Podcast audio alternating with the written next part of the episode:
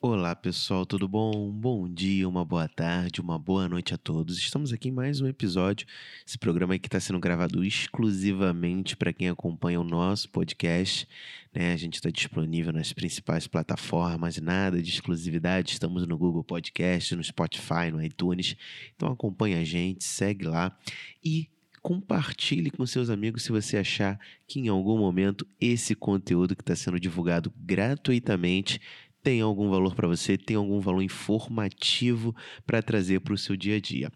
Bom, pessoal, e o tema que eu quero conversar hoje é sobre a questão da adjudicação compulsória, ou a ação de uso capião.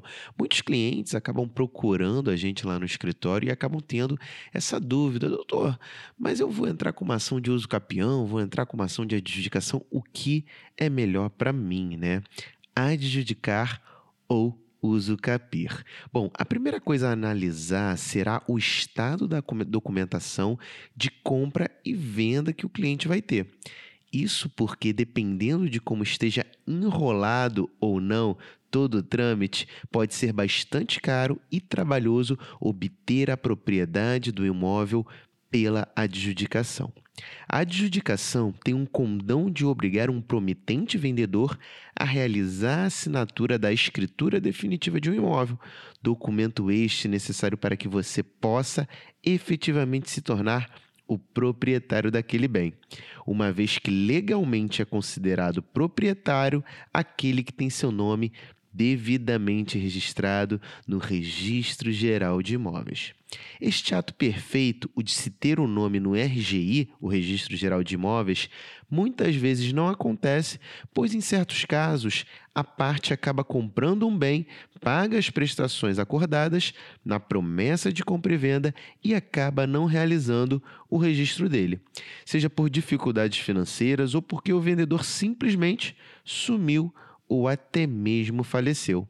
Nesse ponto, temos aquele proprietário por hora que vai ter apenas o bem. Então, não adianta a pessoa ser apenas dono, não adianta apenas estar na posse do imóvel, Ele tem que levar registro para ser, de fato, por lei de direito, dono daquele bem. Vender um imóvel em estado de posse desvaloriza muito essa propriedade, uma vez que não garante que terceiros possam reclamar qualquer direito que alegue ter sobre aquele imóvel. Ou seja, se você não levou a registro, você tem nada mais, nada menos que a posse. Uma posse boa, vamos dizer a verdade, porque você tem um contrato de compra e venda. Entretanto, você não vai ter a propriedade.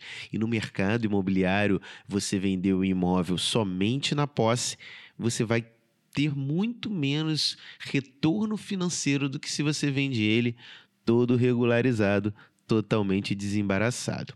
Uma das coisas que a gente tem que questionar também, mas e se o vendedor veio a falecer? Porque um exemplo que constantemente eu ouço é quando o promitente vendedor não é mais vivo. Geralmente isso acontece pois a promessa de compra e venda foi assinada há muitos anos atrás e justamente por prever um parcelamento do valor em um longo período, é compreensível até que uma das partes não esteja mais viva quando todas aquelas parcelas forem quitadas. Nessa hipótese, na impossibilidade de se realizar o registro do imóvel por ausência da escritura definitiva, deve-se ingressar com a ação de adjudicação compulsória face os herdeiros do falecido, sendo eles parte legítima para figurar na ação e concordar, anuir ou não com aquela adjudicação.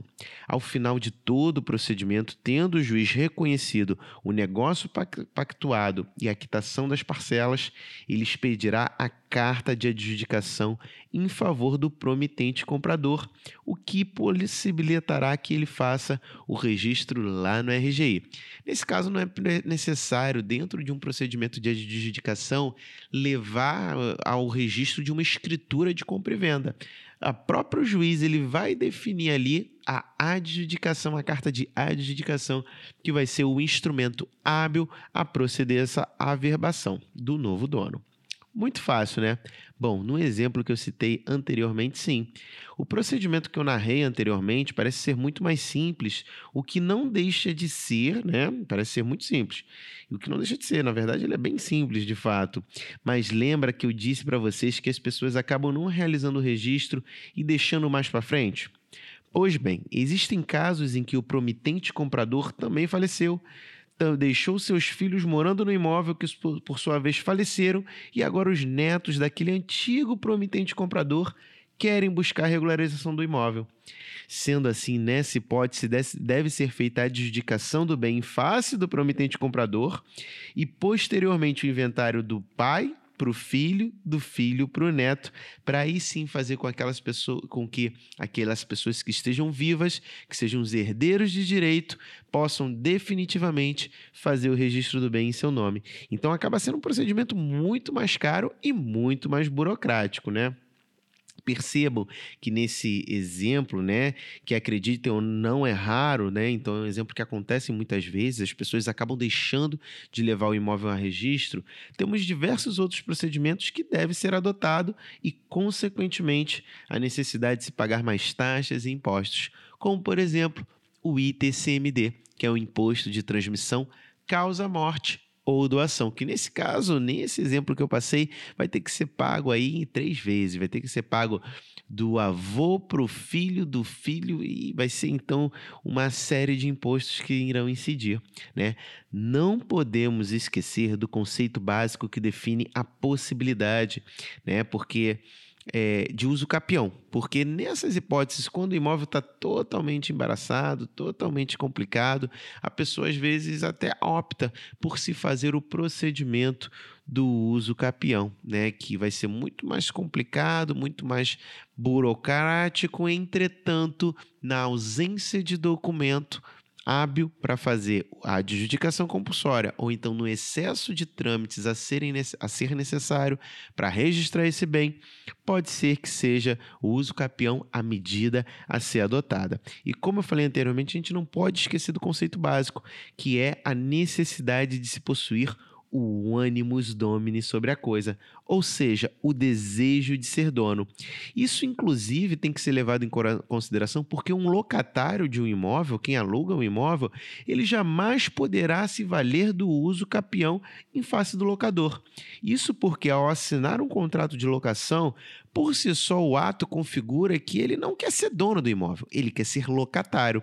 Então, para se ingressar com a ação de uso capião, é necessário a gente ter o ânimus domini, o desejo de ser dono. E aí, quando a gente tem herdeiros, né, que lá atrás, os antepassados, vamos dizer assim, eles tinham aquele documento que faria com que eles sejam donos do imóvel, né? A gente tem aí que quem mora hoje, né, sendo herdeiro, tem sim a vontade de ser dono daquele bem.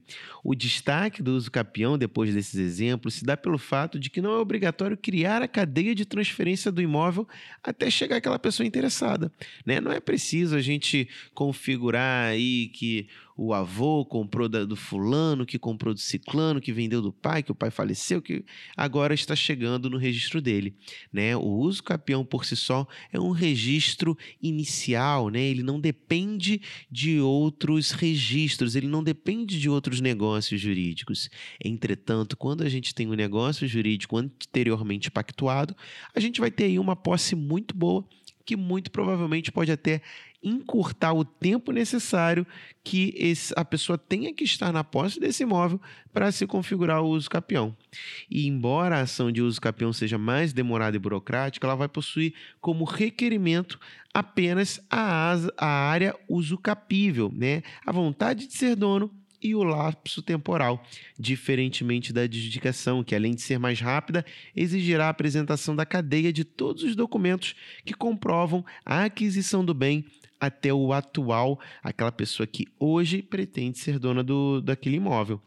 Por fim, eu quero destacar ainda o fato de que, dependendo de cada situação, para a regularização completa do imóvel, além da adjudicação, pode ser necessário abrir o inventário para partilha No caso do promitente comprador, já tenha falecido.